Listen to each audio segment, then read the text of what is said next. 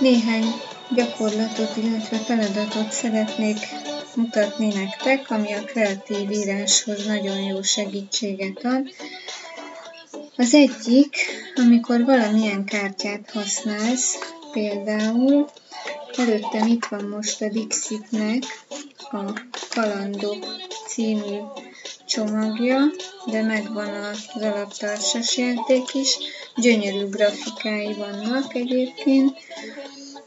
Összekevered a kártyákat, és attól függően, hogy a történetnek mondjuk hány részét határozod meg, kihúzod a megfelelő számú kártyát. Én most a legegyszerűbbel szeretném kezdeni, ugye minden szövegnek, történetnek jobb esetben három része van, bevezetés, tárgyalás, befejezés.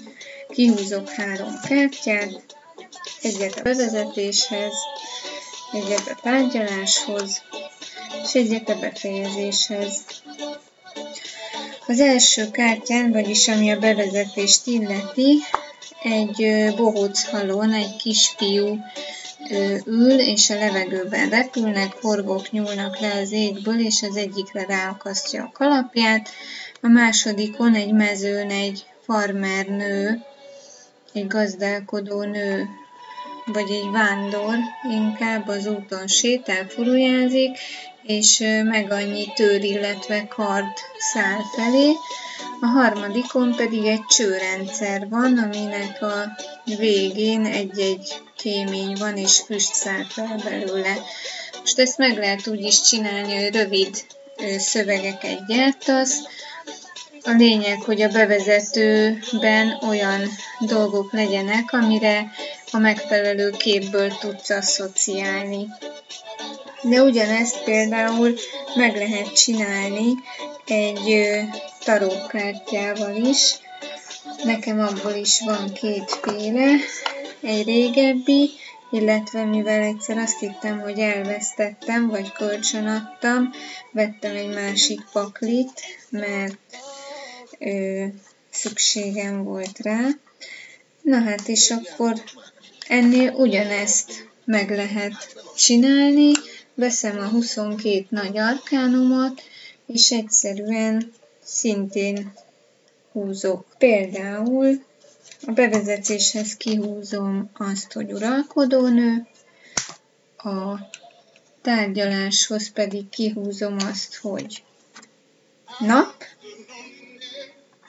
és a befejezéshez pedig a mágust. És akkor ebből szintén lehet egy rövidebb, hosszabb szöveget kreálni.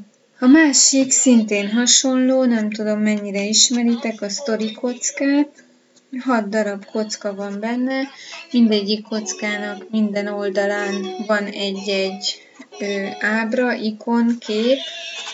Többféle változata van egyébként, és ennek a játéknak egyébként éppen az is a lényege, hogy hogy a kockákon lévő képek valahogyan szerepeljenek a történetedben.